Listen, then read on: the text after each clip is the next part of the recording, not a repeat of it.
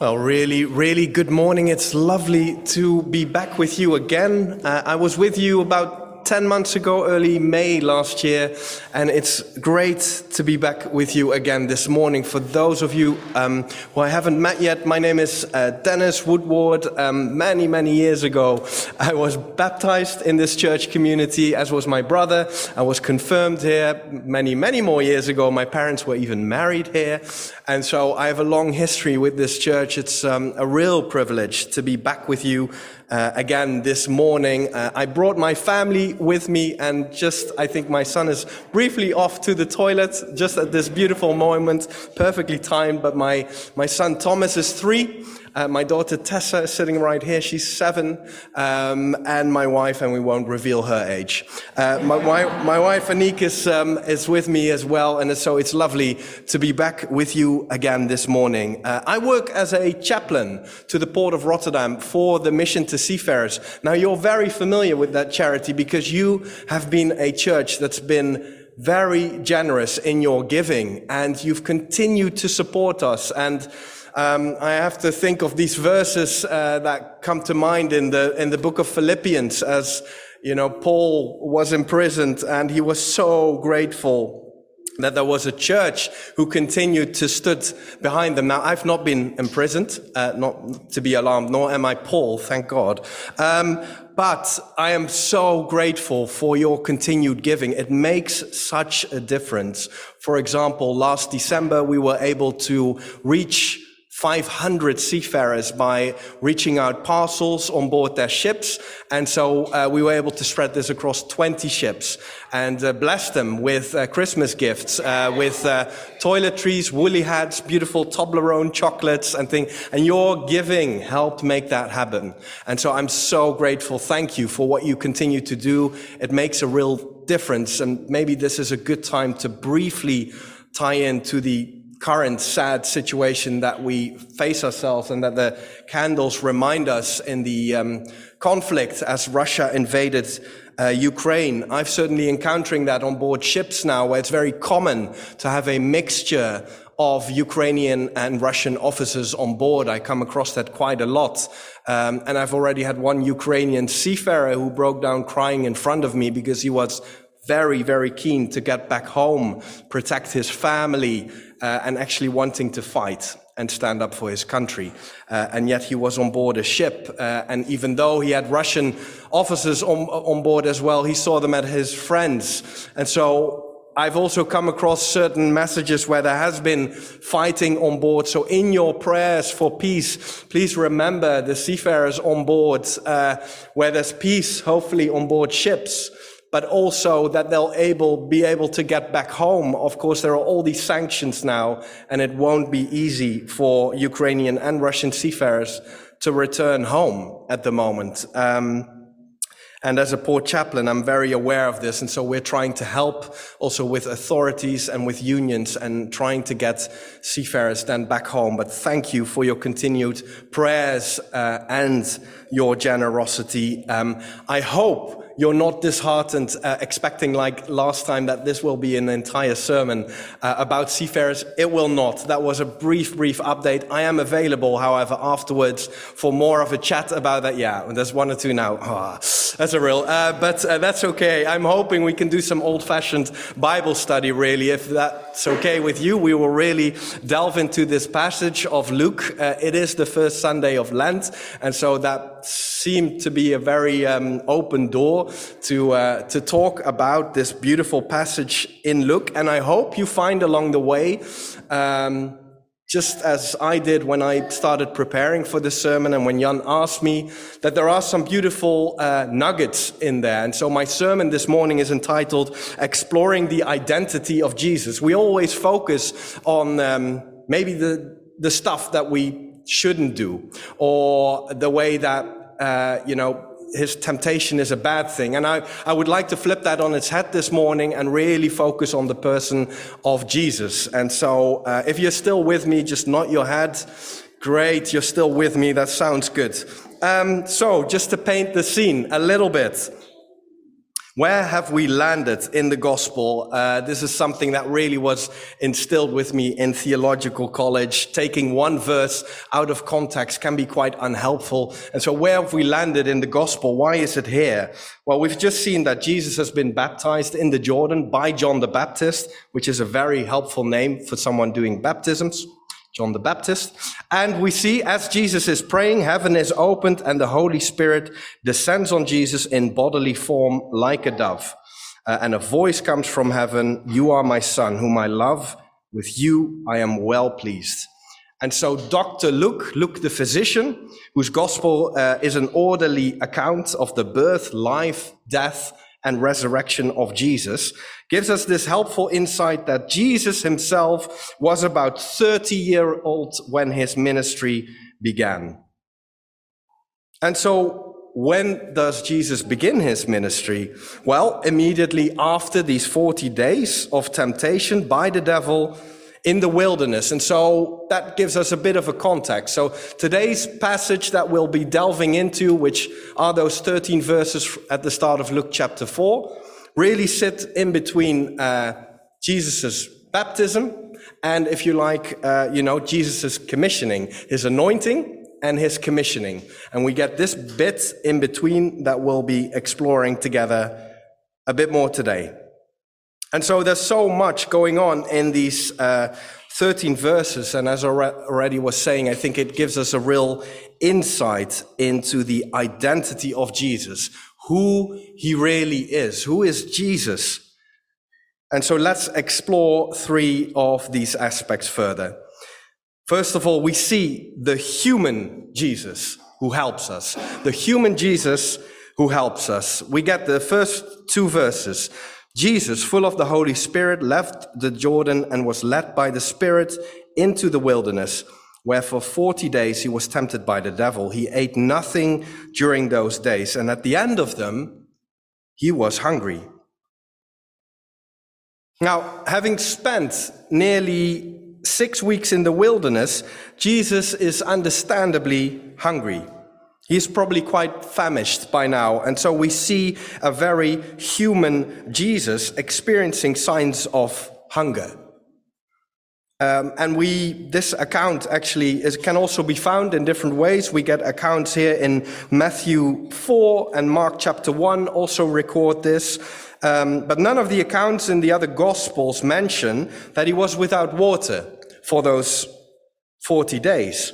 And if we truly believe, if we're followers of Jesus and we truly believe that Jesus was fully human, then I believe actually he had access to drinking water, because it's impossible for any person to be without drinking water for 40 days.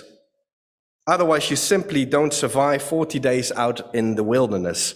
And so Jesus was fully human, or as one biblical commentator puts it, "For this reason, Jesus had to be made like them, fully human in every way, in order that they might become merciful and faithful high priest in service of God, and that he might make atonement for the sins of the people. Because Jesus himself suffered when he was being tempted, he's able to help those who are being tempted." I'll just remember that final sentence again. Because Jesus himself suffered when he was tempted, he's able to help those who are being tempted. You know, when my wife and I left to move to Britain about 13 years ago now, we had a while there where we were unemployed. And I'm really sorry if that's something you're currently going through yourself. It was quite a hard time for us, and we'd left our house in Amsterdam and moved to London, and a sense of calling, I guess we would look back on it, and both had been blessed to have been educated, and it was really hard. And we had so many rejections, and I'd studied hotel management at the time, was keen to work for hotels, and had rejection after rejection after rejection. Anique had similar things in her field of research, and this was really hard at the times. But what it enabled us is that ever since, we've been able to relate to people who've experienced unemployment. Because we went through it. Now, I'm not saying you desperately need to go through a period of unemployment to relate to those who are unemployed, but at least for us, it's given us some kind of insight to see, actually, that was really hard. And I can still, if I think back of it, can still remember that knot in my stomach at times. How is this going to work out? Are we going to pay this month's rent? We're able to make that. How's this going to work out? And God provided, and eventually jobs popped up, and it worked out. But it didn't feel like that at times. It felt very dark. It felt very heavy. And so I think going through something like that, it enabled us to, and you might have had different. You might have had different. I mean, you might have gone through some kind of illness or depression or different things where you're able to relate to those people who've gone through that. And this is the way our loving God can use sometimes these challenges that come along our way in life, and He actually can use them for His glory in the way that we can better relate to others and say, oh, that's actually really hard. I'm so sorry to hear that. This is what I found helpful at the time. This is what I learned through that. How are you currently doing? And so, as I was studying this passage, this really opened up to me in thinking, look, why did Jesus have to go through this? Well, this is the very human Jesus we see. He's hungry, he's tired, and later on in the story, when one of his best friends, Lazarus, died, who he will raise from the dead later on, his first reaction is the shortest verse in the Bible. Jesus wept.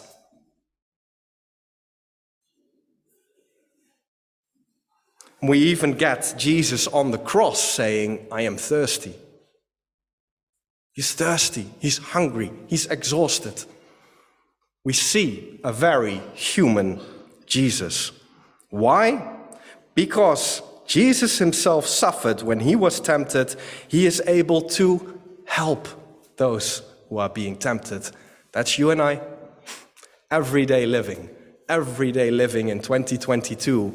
With social media and everything that hits us. That's why Jesus can help it. He himself went through it. Not the least, the ultimate price and agony and shame he paid for us upon that cross. And from that same cross, Jesus prays for the very people who falsely accused him, sentenced him, and ultimately crucified him, saying, Father, forgive them, for they do not know what they are doing. So on the cross, he's actually praying for the very people who placed him there. Utterly extraordinary. And so we see, that's the first point, a very human Jesus who helps us, the human Jesus. Secondly, we see a divine Jesus who delivers us. Now, the devil tempts Jesus on 3 different occasions during these 40 days in the wilderness. And temptation is sometimes seen as an absence of God, as a sign that God isn't there. However, here I would argue it's very clearly used to commission Jesus at the start of his earthly ministry, his 3 years on earth as he's followed by this 12 disciples. And so Jesus' temptation begins. And we see the first temptation where the devil says to him, if you are the Son of God, tell this stone to become bread. Jesus answered, it is written, man shall not live on bread alone. It is not unusual that we get this one first, if you like. The devil uses his cheapest shot first. He plays into Jesus's hunger. Imagine being without food for 40 days. I will be completely open and upfront in saying I already do not do well on a daily fast, one day, let alone 40 days. And so he was famished by now, and the devil instantly uses that to say, okay, this is the most obvious thing. He's very hungry. Let's play into that. What if you could instantly have bread? Just tell this stone to become bread. Man shall not live on bread alone. And we read, actually, in Genesis 25, that playing into someone's hunger certainly worked for Jacob when Esau came in working the field all day, and he was famished, he was exhausted. And Isaac's eldest son Esau sold his birthright to his younger brother Jacob for nothing more than some bread and a bowl of lentil stew. He sold his birthright. And that's how it's done. You play into someone's hunger. And the devil is tempting Jesus in a very similar way.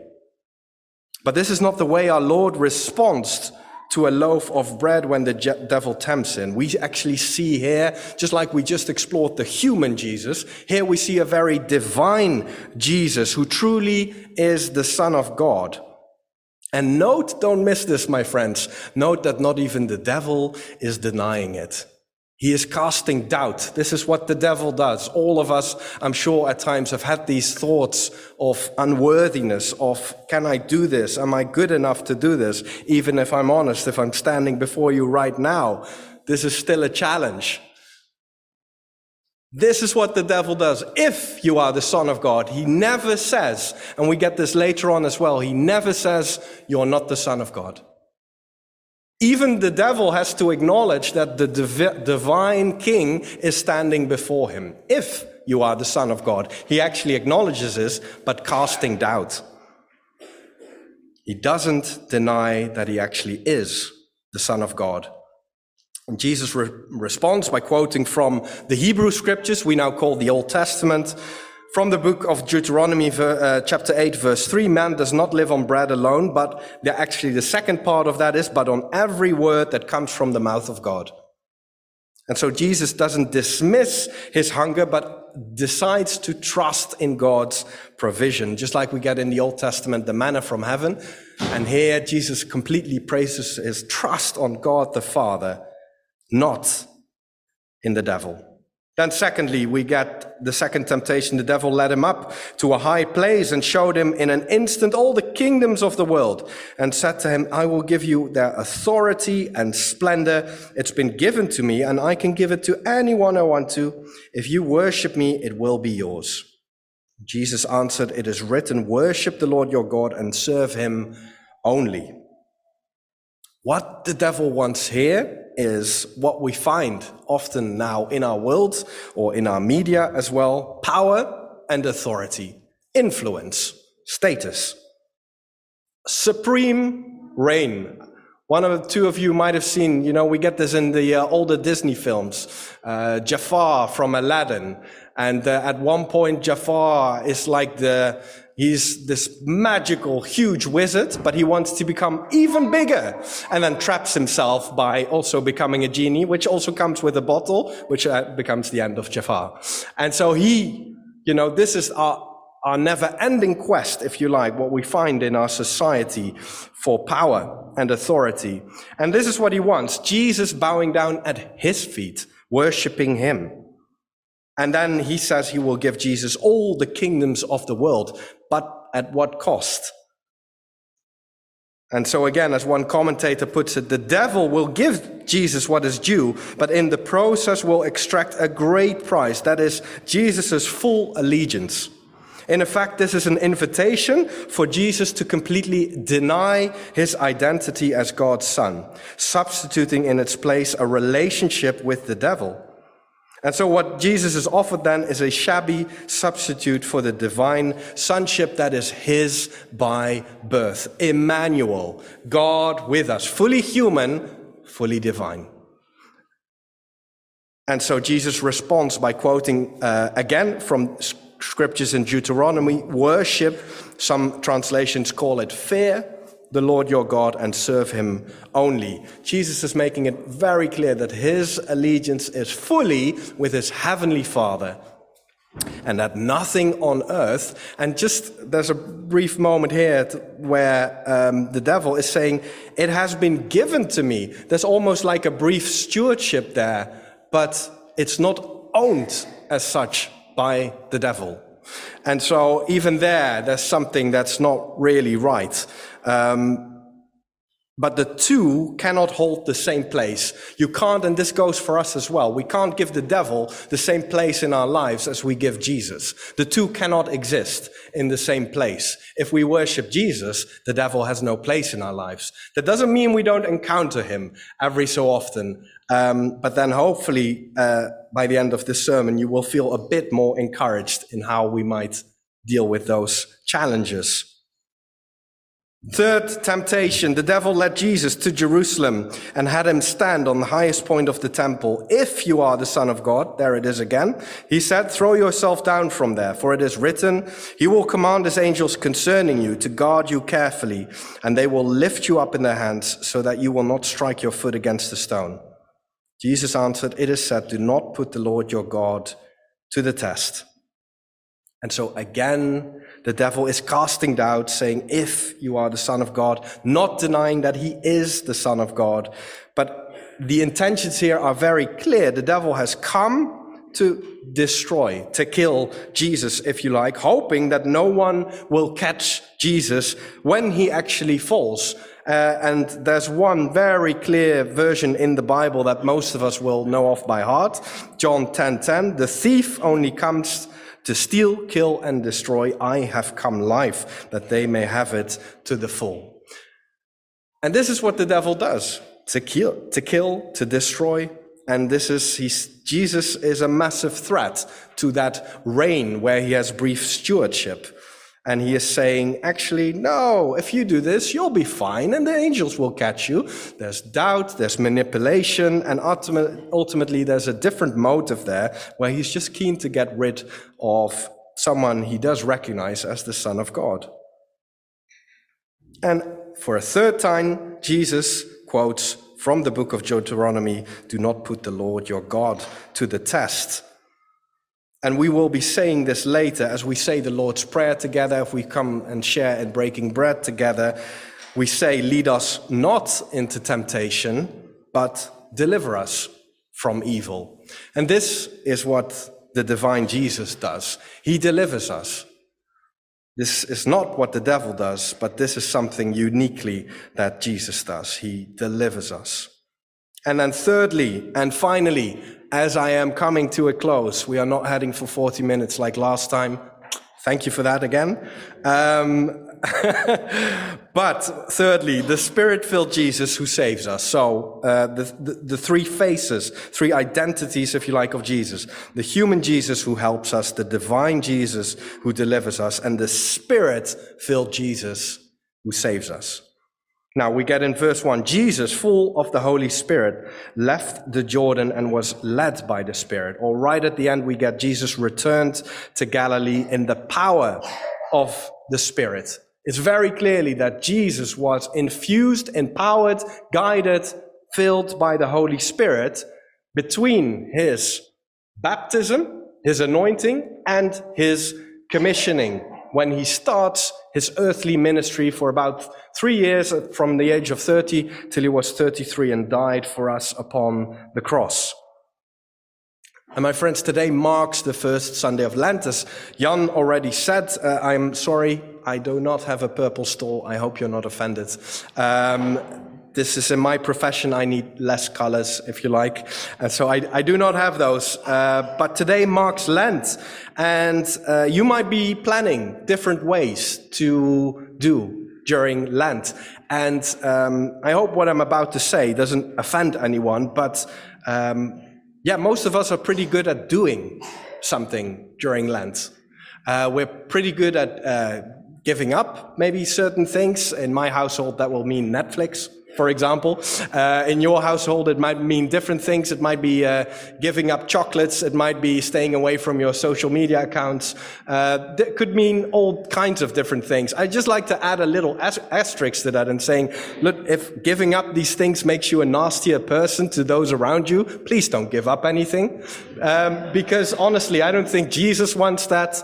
I don't think your spouse will want that. So if it makes you nastier, please don't do that. I think Lent gives us an amazing opportunity to become a better follower of Jesus. And yes, if that means by giving up certain things and you know yourself well enough to say, actually, that will bring me closer to God, then Fantastic. That's great. If you spend more time in prayer, if you read your Bible more diligently, if you read the Archbishop's Land Book, that's all fantastic. But my friends, let me remind you this morning that there is nothing that you can do to earn Jesus's love. Okay? So he won't love you any less or any more in how you spend Lent. I just want to be really clear about that, because I feel at times, particularly as evangelicals, and I think this church has that at its roots. I am certainly an evangelical at heart, and trained at an evangelical college in Ridley Hall in Cambridge, a great blessing to do. But we tend to default to doing. And one thing I would just like to challenge you on this morning, if that's your default, is to go for the opposite point. If your default mode is to do more, then maybe be more. So I'm as much preaching to myself here as to you out there. But for example, like Lent, Lente, it's becoming voyeur. And I, for one, love being connected to God's creation. I love seeing how gradually now, with the warmer weather of the past week, following all the storms in February, how now the bulbs are coming up and the colors are appearing. And there's new life again. I can find great joy in that, just like I think Martin Luther was saying, all of God's creation shouts out his praise. And so I find that, but that might be a personal thing, but I love being connected to God's creation like that. And so for me at times, it might be those moments where you go, wow, thank you, Jesus. This is you at work. This is the Spirit is still very much here. Jesus physically left this earth, but gave us his Spirit. And so that would be a challenge for you. Now, during Lent, what is the way that you connect best? And go with that. If it's doing, great. If it's being, I would say perhaps even better. Because as evangelicals, we tend to do a lot of stuff. And that might work well for you. But, you know, maybe this year, try and see if there's something else that might fit. But just be reminded that it doesn't matter how you spend Lent. God deeply, deeply loves you. So much that this God who was thirsty upon the cross cried out his last, and it is finished, and died for you, died for me. And it didn't finish there. That would have been the end of a story of a brilliant rabbi and healer who would have died on a cross and the end of the story. But that's fortunately not where our story ends. The good news, the amazing news, the great news of Jesus Christ is that he did rise again after 3 days, and that Jesus is alive, and that he physically ascended but left us his Holy Spirit. And that's why you and me can be in a personal relationship with you. And if you don't know Jesus yet, then please come and talk to me afterwards, or to Jan or other staff here who are able to just connect you and talk about him, because it's the best decision you'll ever make in your life is to follow Jesus Christ as your Lord and Savior. And so this is what we see here. We see a Jesus who was Spirit-filled at his baptism, commissioned and sent out. And don't forget that it wasn't, because we get this quite a lot, that it was the devil who sent him out into the desert. Actually, if you read it closely, it's the Spirit. And you think, why? That makes no sense. Why would the Spirit send Jesus out? My friends, this had to happen. Again, Jesus was tempted so that he could help us, so that he could understand. And did that in a way where I'm guessing most of us, dare I say, have never been without food in quite a scorching hot place for 40 days. And so that gave kickstart, if you liked, his ministry. So as I conclude there, it's not 40, I'm 30 minutes, I think, this time. I was aiming for 25. Sorry about that. Even my wife inquired beforehand how long it was going to be. I don't know if that's a good thing. I'm closing. I'm closing. My friends, Jesus loves you. Lean into Jesus this Lent time, okay? Lean into the Jesus who is human to help you, who is divine to deliver you, who is Spirit-filled. Lean into Jesus, this land, in a way that's helpful to you. There is no point of me leaving you disheartened this morning saying, you should read your Bible more. You should be praying more. You should read the Archbishop Landbook. Great as all those things are, it will just leave you deflated. And I'm guessing if you're anything like me, you will stop trying even before you begin. There is no point.